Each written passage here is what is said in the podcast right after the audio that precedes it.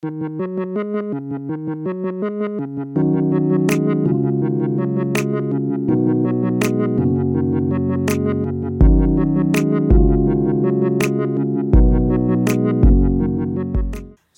всем привет! Вы слушаете подкаст по-настоящему. А, с вами Настасья Карпова. И Анастасия Ильичева. Мы рады вас видеть в этом новом 2024 году. Надеемся, что праздники у вас прошли хорошо. Настя, чем занималась в празднике? Отдыхала. Отдыхала. Отдыхать – это хорошо. Мы начинаем новый сезон «Не верится», второй сезон нашего подкаста. Ты могла подумать? Э, скорее всего, когда мы это начинали, нет. Нет. Но как-то так все закрутилось, и даже если нас не слушают, мы все равно делаем, потому что по кайфу.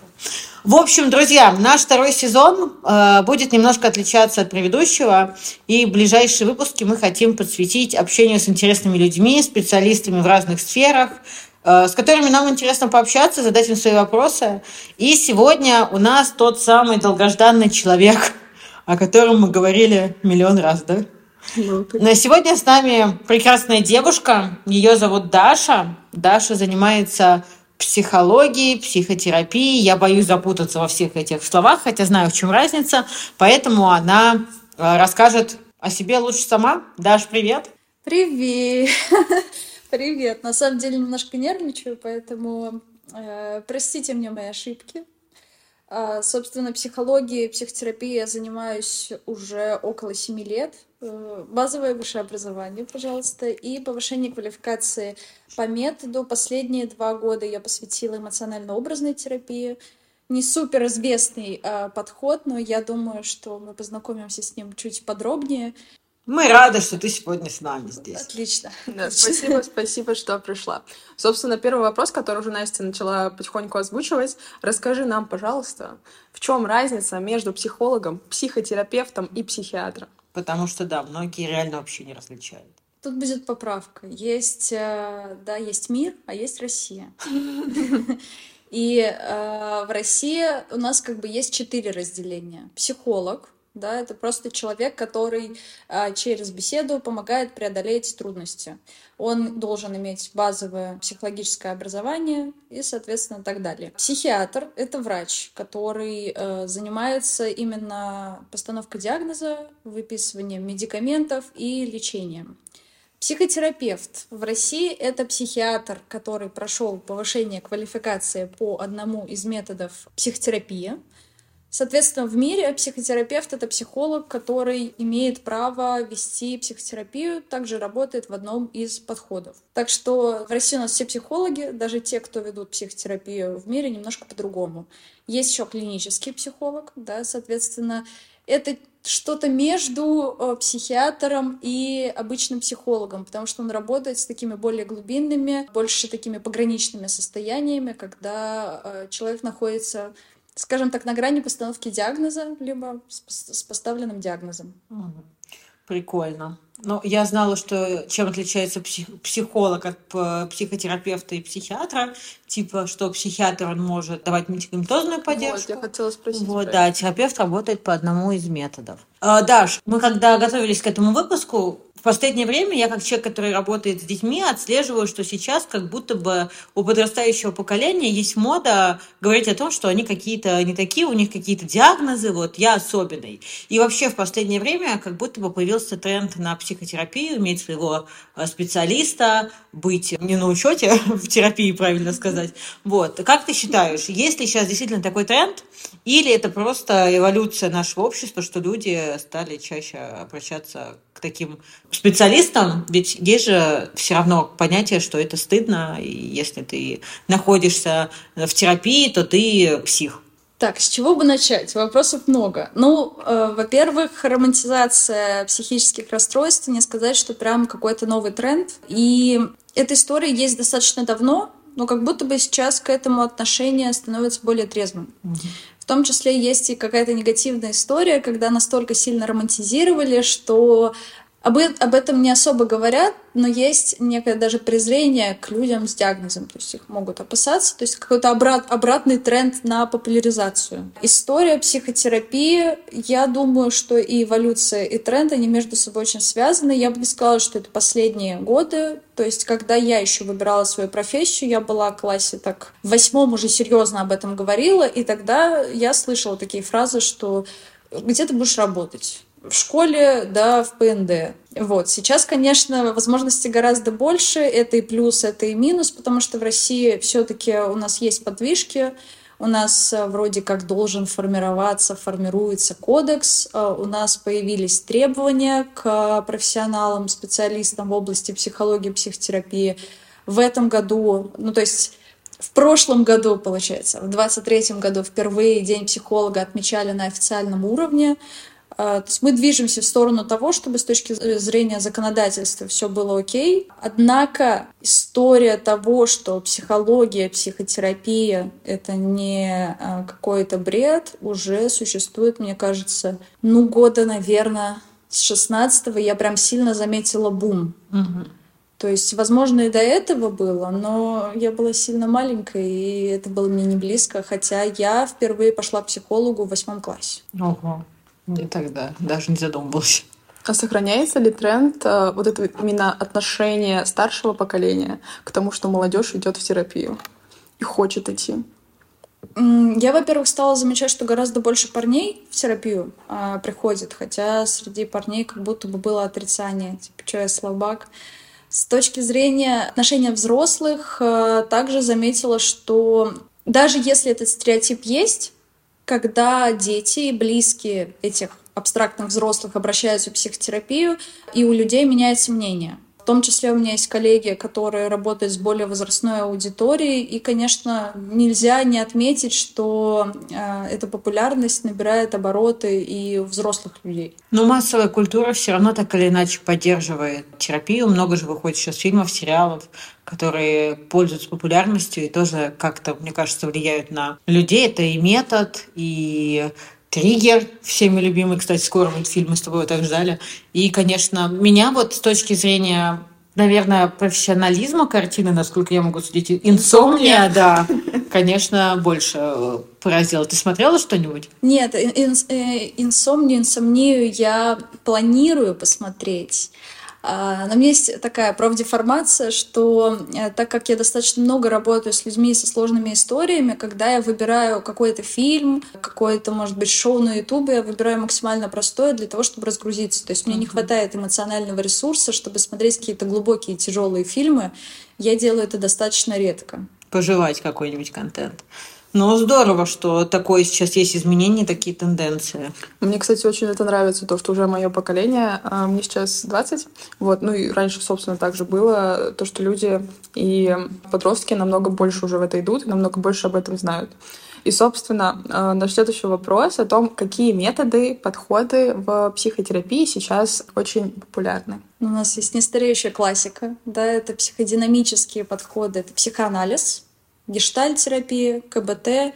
На самом деле разных э, подходов существует в мире более тысячи. И, по сути, какие-то более новые да, являются ветками, да, продолжением веток э, классики.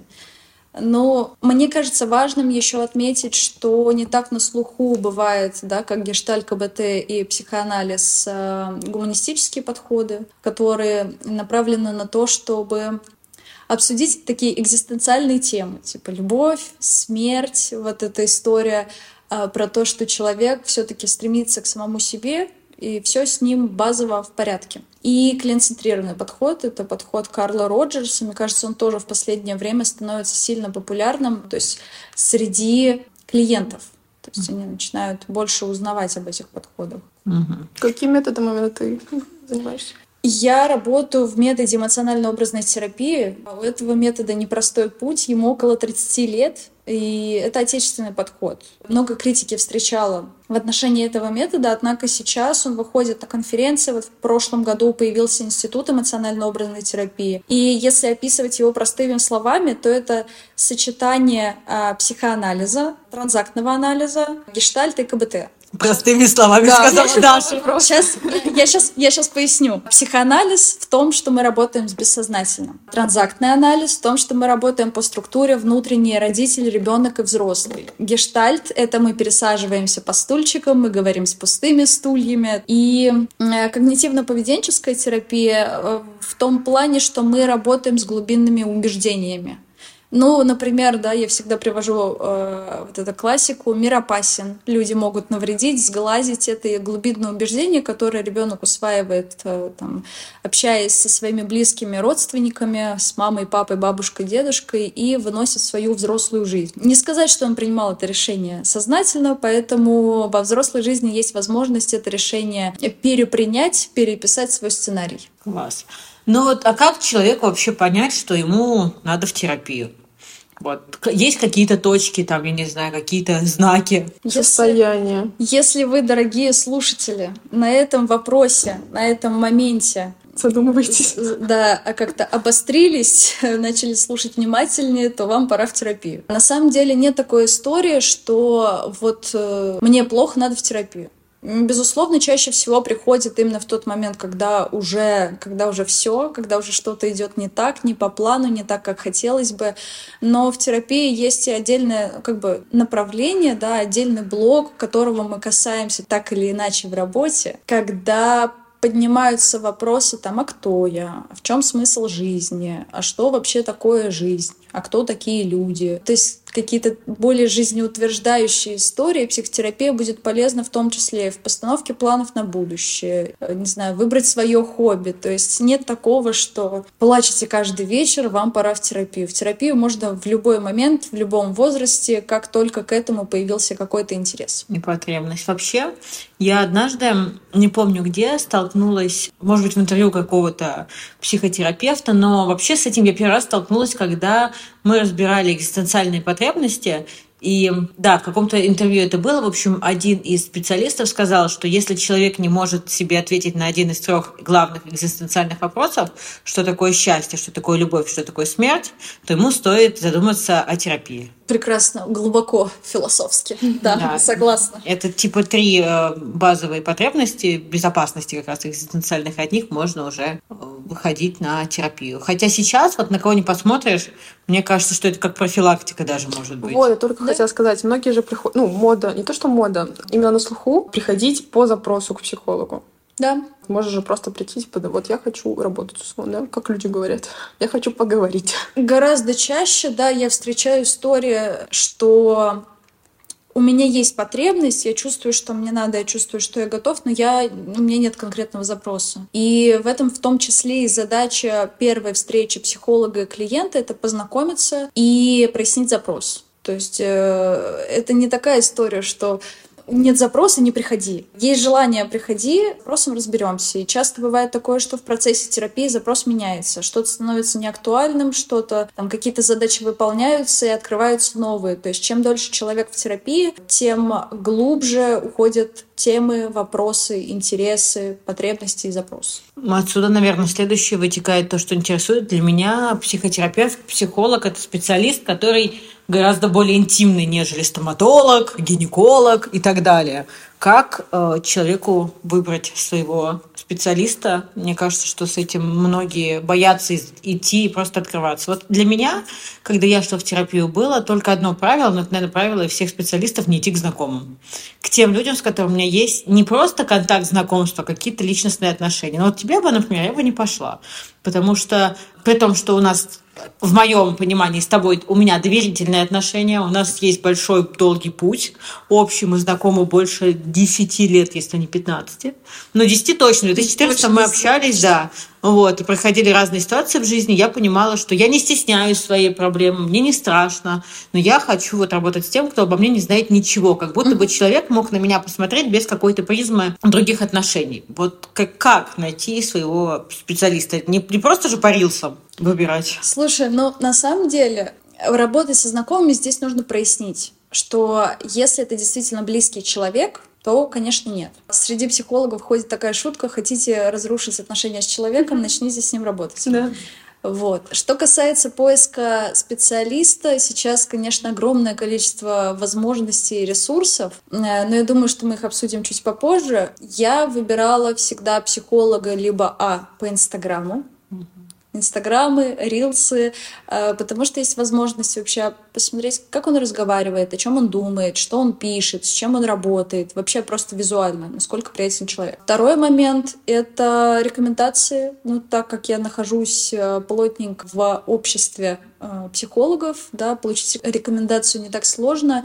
И на самом деле, если у вас есть знакомый психолог или кто-то приближенный к этому, можно начать с этого. А можно пойти в ресурсы, можно пойти к тем, кто ведет свои блоги. Главное, мне кажется, в начале вообще, когда вы задумались об этом, ответить себе на вопрос, какого пола это должен быть человек и какого он должен быть возраста. Хорошо, это хорошо. А вот, окей, мы можем выбрать человека по рекомендациям, либо по личному блогу и посмотреть вообще, что, ну, условно, он у себя представляет.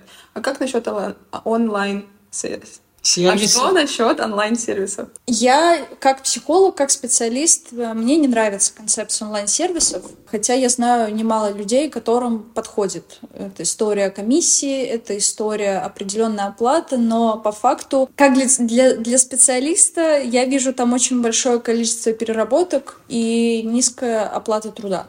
Соответственно, если психолога устраивает та стоимость, да, которая там присутствует, э, окей, как только он понимает и чувствует, что он получает меньше, чем отдает, это неэффективный психолог. С точки зрения клиента, у меня есть немало знакомых, которые нашли там своего специалиста. Кто-то случайно, кто-то долго изучал анкеты. Ко мне очень часто приходят клиенты, их, наверное, большинство, кто пробовал онлайн-сервисы и не сложилось. То есть столкнулись с обесцениванием или столкнулись с каким-то не очень а, принимающим отношением. И это вопрос, конечно, сложный и супер индивидуальный, поэтому найти на него какой-то конкретный ответ да, достаточно сложно. Ну, ты сама больше за онлайн работы или офлайн? Э, встречи с клиентами? А я веду практику и так, и так. То есть у меня разница? есть клиенты. Э, определенная разница есть. Например, как, э, как минимум это сбои связи. Да, как максимум это зимой нужно ехать в кабинет.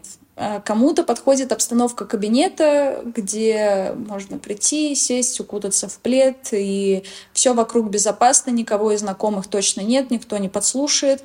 Кому-то комфортнее работать онлайн, потому что, опять же, знакомая безопасная обстановка, потому что есть какие-то возможности обеспечить себе комфорт. Например, сделать тот чай, который тебе хочется пить во время сессии, а не тот, который, например, есть в кабинете. А многие еще, например, как я, они ну, вышли из одного способа в другой. Я начинала с офлайн терапии, мне было важно куда-то уходить в определенное место, ну, изливаться, скажем так, изливать свою душу, в общем, куда-то в другое место передислоцироваться, а потом, с течением времени, когда и время между сессиями увеличилось у меня, и э, по некоторым причинам мой специалист оказался далеко по геолокации, мы тоже перешли на онлайн.